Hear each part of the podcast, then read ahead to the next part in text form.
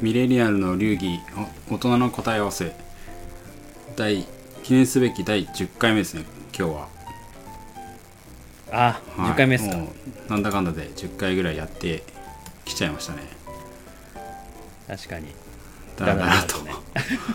でまあ今までは結構そのまあね勉強簿記とか英語とかなんかキャリアとか結構真面目系の話をしてきたんですけど、今日は、まあ、もうちょっとなんか軽めというかあのまあ一応人生をシャレオツにっていうあの題お題目というかテーマでずっとやってますけど、まあ、ちょっとなんか周りにあるものについてちょっと考えたりする回があってもいいのかなっていう。確かに。いろんなものにね我々興味があるから楽しいっていそうですね、うん面もね思ってたりしますから、ね、結構身の回りのものに対して興味をあの抱いてそこからまあ調べてってへえそんなことになってんだみたいな回もあってもいいのかなってことで、まあ今までとはちょっと違った感じの切り口で話していこうかなと思ってます。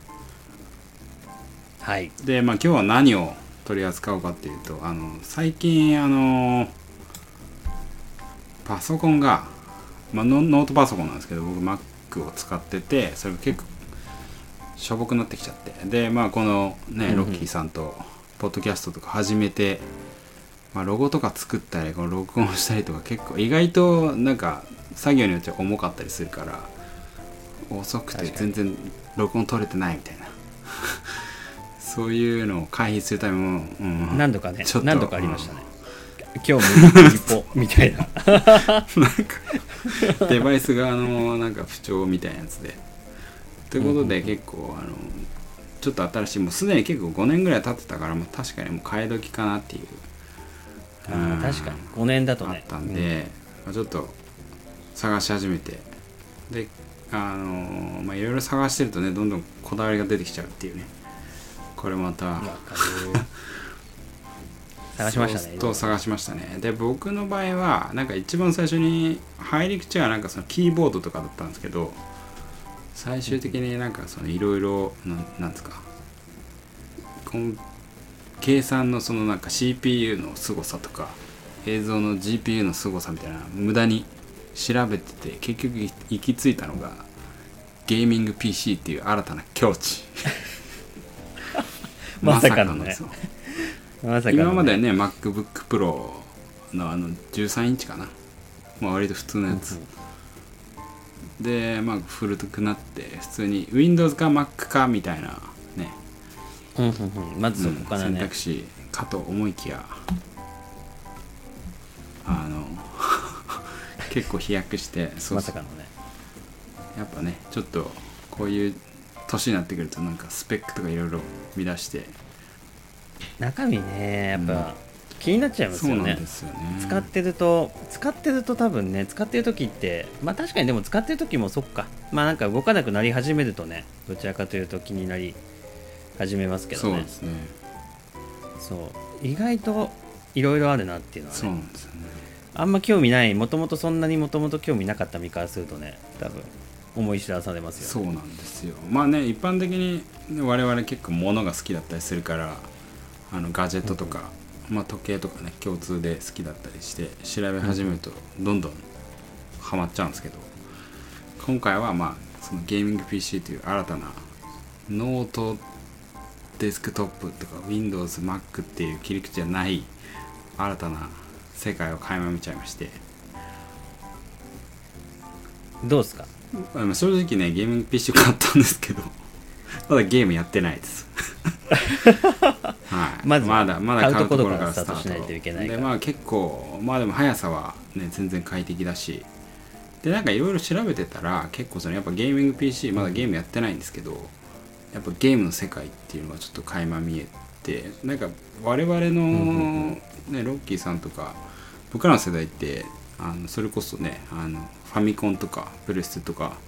ファミコンね僕もファミコンスタートでしたねでプレステとか、まあ、今だったらスイッチとか、まあ、PS5 出たりとかそんな感じだからゲームといえばそういうイメージじゃないですか。あの据え置き型。置き型のね。うん、うん。据え置き型の。でまあ最近はねスマホがでゲームとかもねいろんな人がやってたりとかおじさんですらおじさんっていうかもう本当おじおじいさんみたいな人がなんかポケモン GO とか。ポケモン GO でしょ。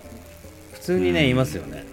今でこそちょっとね街中が人減ってるかもしれないけれども普通におじいさんたちが言ってましたよね。おじいさんおばあさんまでね。そうそう。でそれでなんかまあコロナ禍もあって結構その熱盛とか巣ごもりになってからね、結構あの家でスイッチとかやってる人が増えてるみたいなニュースも見てたんですけど。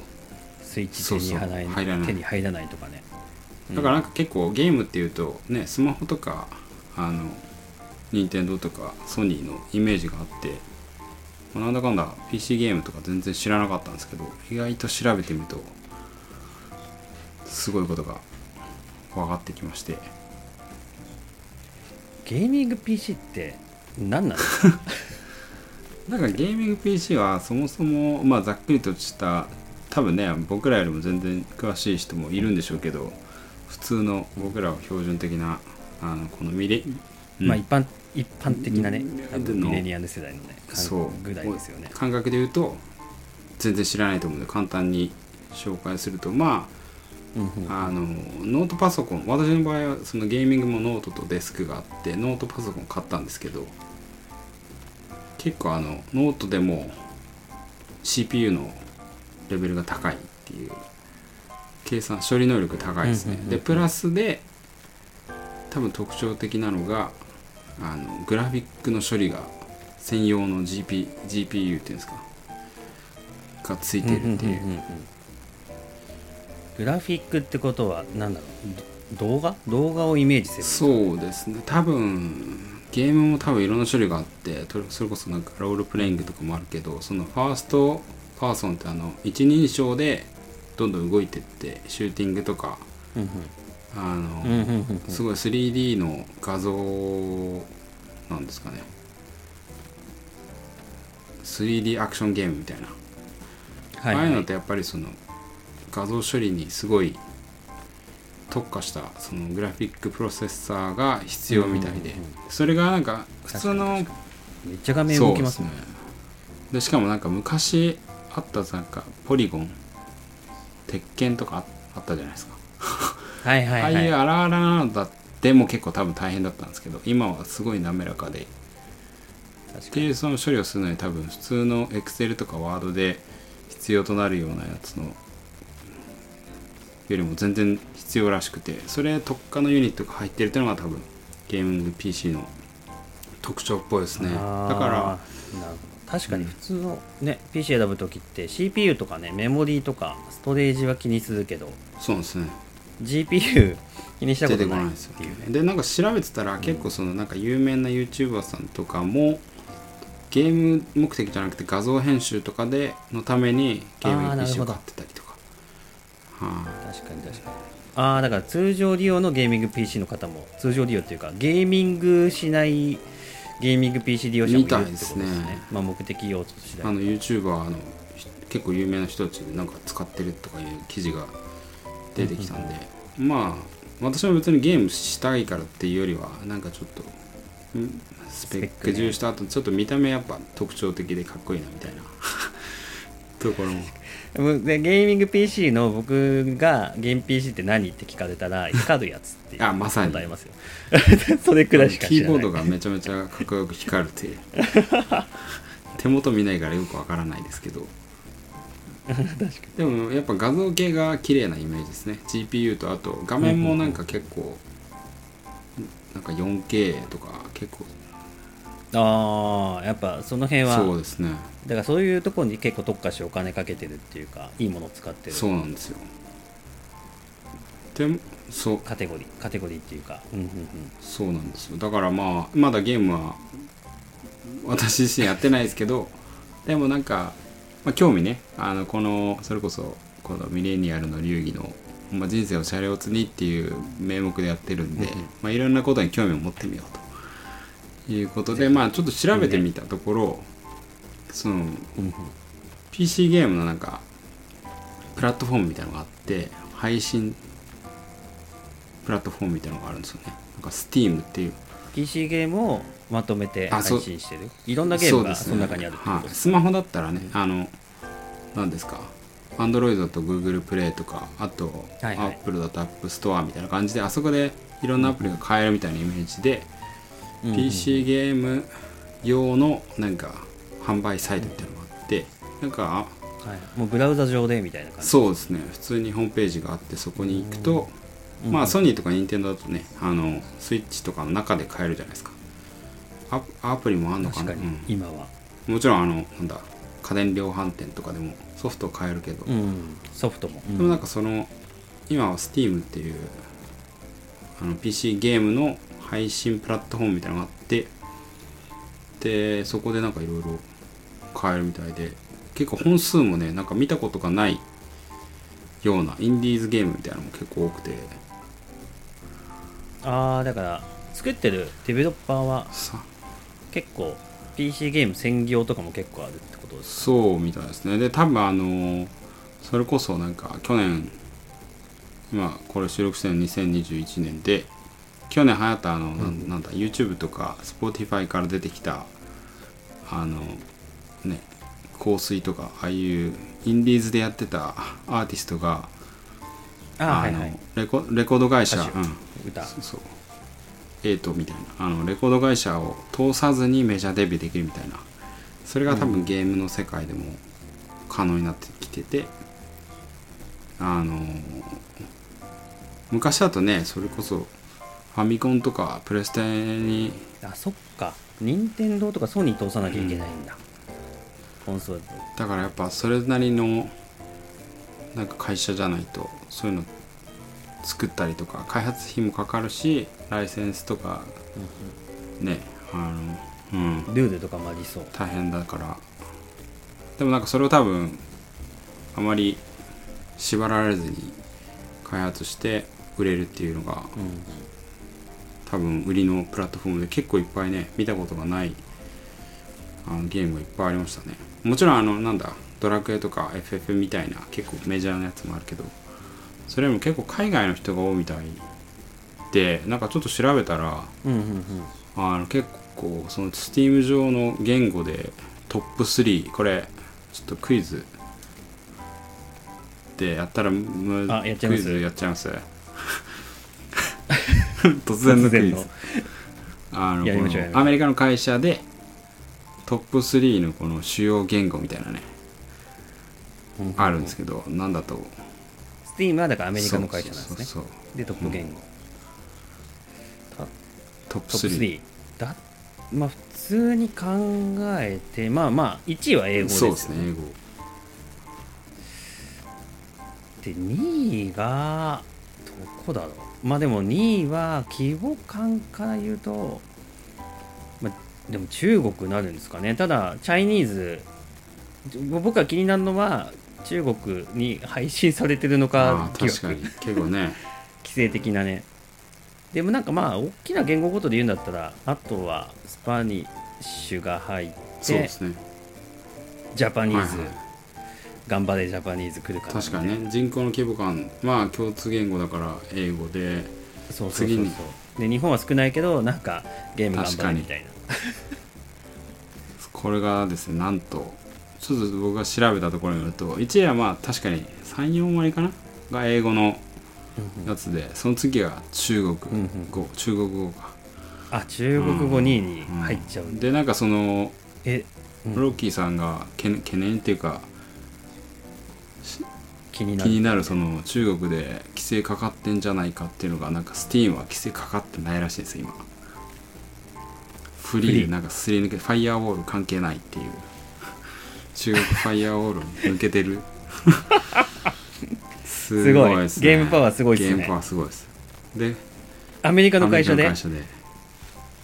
なんかねめっちゃ規制されて 規制されそうなイメージありますけど、ね、勝手なね。勝手なね独断と偏見ですけどそねう。でそれになんとすごいことにこの第3位が意外や意外っていうかまあ確かにねあの言語で言ったらねスペイン語とかなんだろうけどこう、うんうんうん。パッと調べたところ3位がロシア語っていうね。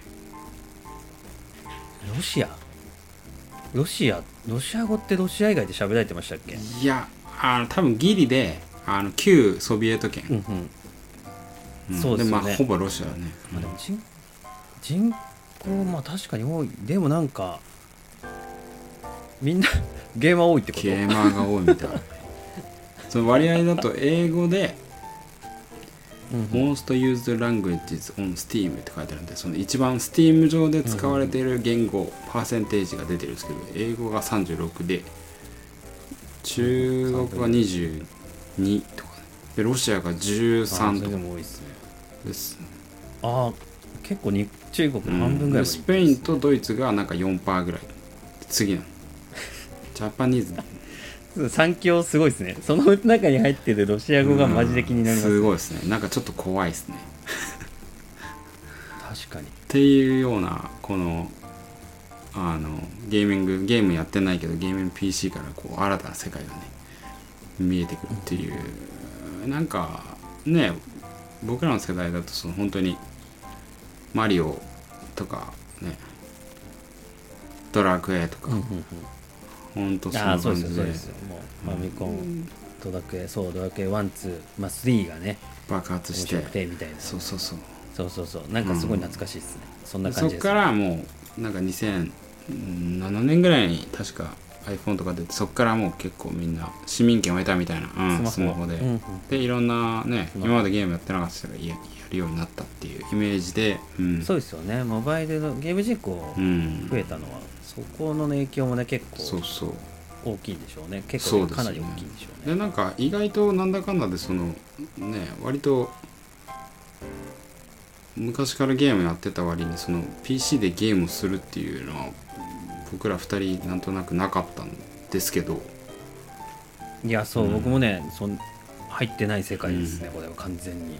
でもやっぱそれでねここの入り口から調べてみると結構その据え置き型のなんかプレステと、えースイッチとかなんかシェアで見るとやっぱそのスマホとかモバイル系のが今ゲームのほとんど半分ぐらいかな。うんうんで結構利利用人口的なそうですね。利用人口的な感じだと結構半数近くが、えーまあタブレットとかもあのスマホとかででその20残りの2525ぐらいが実はなんかそのスイッチとかあれなんだなんていうの据え置き型のゲームと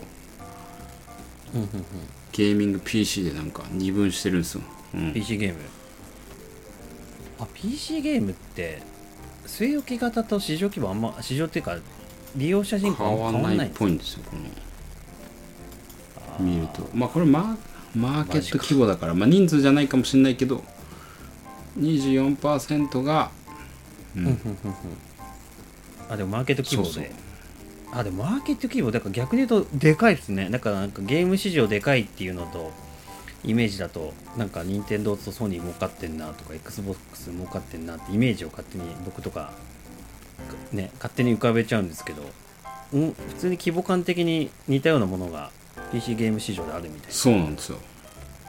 結構 PC ゲーム。だからまあ衝撃結構衝撃的な僕知らないものにとっては。衝撃的です。衝撃的な事実感衝撃的でしたよよ本当にこれ。でなんでこんなに知らなかったんだって感じですけどねでなんかそのさっき一番最初に話したところのその開発者目線でいくともっとさらに開発者的には一番こう興味持ってるのがあのゲーミング PC 用のゲームっていう多分参入障壁というか多分うまみがねへ他のやつより多いでしょうね。ー取り分とか多分自由度。規制、うん開発もそういうこと分。だからなだプラットフォーム上の規制がかかってない、からなかなかパソああなるほどね。確かに。あだから好きな人が好きに立ち上げてさっき言ったそっか。瑛太さんとかああいうのと同じような話で。結構自分でそのプラットフォーム上に当て上げて面白ければヒットしちゃそうって。そう結構自由な感じでいける世界があるって感じ広がってるみたいですね入り口がそっか参入障壁が低いのか。という感じで。かな。うん。いやでもこれすごい世界が広がってるなと思って。全然知らなかったけど調べてみたら。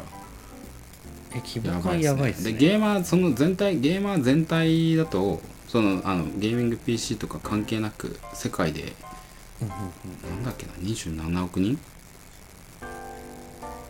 ゲーム人口27億人 えで地球の人口って何人今いくつぐらいでしたっ80とか70とかじゃないですかね。け4分の1 4分の1ですね。多4分こ分のの1がゲームやってる。地地球上で。球上で。これはすごいです、ね、すごいですよね。宗宗教とか超えたレベル宗教と国家超えてますよね、ん。そういうことですよね。中国の倍ぐらいですよね。ゲーム人口。わあすごいわ社会的な影響がいろいろなんかね局所的になんかゲームすごいですよ。病気的な問題とか局所的には聞きますけど、うん。グローバル視点でマクドで見たらなんか違う問題なのか違う面白さなのか、全然規模感の違う世界で何かが起きてますね。全然違いますね。なんか Facebook とかねその SNS とか流行ってるからそのニュースとかでは SNS のそのアクティブユーザー数とかね聞くじゃないですか。でなんか Facebook とかすごいなとか何億人すごいなとか思いますけどこの桁が1個違いますからね。27億って。Facebook 人口と、ゲーム人口。本当に本当にっていう。すごいですね。でかなんか思ったねやっぱなんかゲーム PC ゲームあだから PC だけじゃないのか。今のゲームってオンラインでつながるから SNS 的な役割もしてるんですかね、まあ、コミュニケーションを取れるってこと。あそうそうそうですね。だからなんかあつ森私あつ森もやったことないですけどまあねあのあつ森で結構オンライン並みみたいなのやってるとかテレビで。出てましたけうんうんうん。どああいう感じのことも多分チャットとかねできるから。確かに。結構いろんなコミュニケーションとかいろんな環境がそっちの世界ですごい生じてる感っていうか今なんか見えない海うんの底がすごい広がりました、本当なんかマトリックスあの映画のねマトリックスみたいな感じで。なんかねきょ途端に自分がなんかスタンドアローン感出てきましたね。やってないはい。やってない自日本に住んでるね日本人の人でもその世界にこう家帰ったら他の20億人とつながってるみたいなね、まあ、極端なね話そうですよね。つながろうとしてもつながれるわけですからね繋オンラインでやってる限りは。だから隣のなんとかさんは全然違う世界を生きてるみたいな。現実的にありえますよね。まあね会社の同僚だって会社ではまあ会いますけど帰ったらね全然もっとそうですよね。違うね、うん。社会で生きてるわけですからね。でそれがまた結構な深い見えなかったけど深いところまで広がってる大きな世界で生きてる気は、あら。なんか途端に自分のがなんかすごい狭い世界で生きてる気が。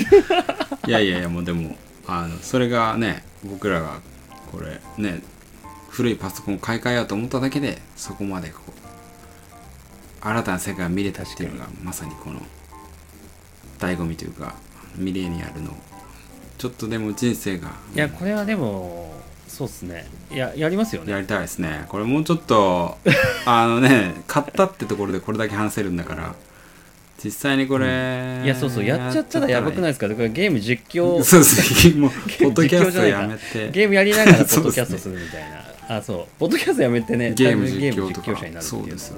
そういうゲーム実況のねいろいろ多分プラットフォームとかまた出てきちゃうから YouTube とかでもなんかあるみたいだしねありますよねゲーム実況系はね。有名な方がね有名な芸能人とかやってたりとか、でもこれでなんでそんななのかっていうのが分かりましたね少し。あ垣間見えたというか。いや確かに。ゲーミング PC 買ってそうですね。よかったですね。ちょっと世界が。深い世界が、み知らなかった世界をね知れるってのは面白いですよね。ていうか普通にねいや僕もだから最近 Mac を買っちゃったんですけどね、Mac mini を。これは Windows 買っとくべきだった疑惑っていうのはねありますね。まあまあ、うん、だってゲームゲーミングとかってゲームの世界って Windows の世界ですよねやっぱり。そうですね。なんかス Steam を見ると、うん、ほとんど9割方多分 Windows ゲーム、うん、そうですよね。グローバル的にみんなができるっていう環境ってことを考えると多分 Windows ですよねそうですね。広がり的には。これは WindowsPC も買う必要が出てきましたねもしかすると。そうですね。そしたらじゃああの買ったらまた2人でやってやった感想を語るっていうね そうそうそう。それはね。そうねちょっとこれはでもやんやんないのはもそうですね。もったいないかもしれないですね。ちちょっと私もょっと知らない世界が、深い知らない世界的には踏み込んどかないとももったいないかもしれないですね一回は、うん、というわけで今回はまああの今までちょっと違ったんですけどとりあえず古くなったパソコンを買い替えたら 今まで知らない27億人の世界が見えたっていうことで。いやそうっすね。知らない世界がねゲーミング PC の向こう側に広27億人分広がってた。27 億人はねいろいろ入ってますけどね。まあざっくり。うん。ゲームゲ新たな。ーム世代を全部入れちゃうと、ゲーム人口入れちゃうと。ここれは、れすごいっすうん、ね。軽い気持ちでやってみたこの10回目。ちょっと今日結構一番重かったんじゃない重いですねもう。で最終的な結論っていうね結論が結構ちゃんとしてるしあの収録分数も長いっていう。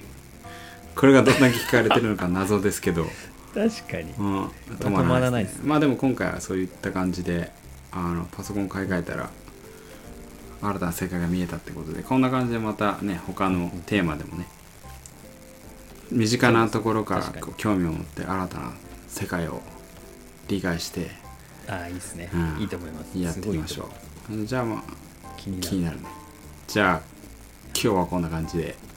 はい、はい。また次回も聞いてくださいどうも。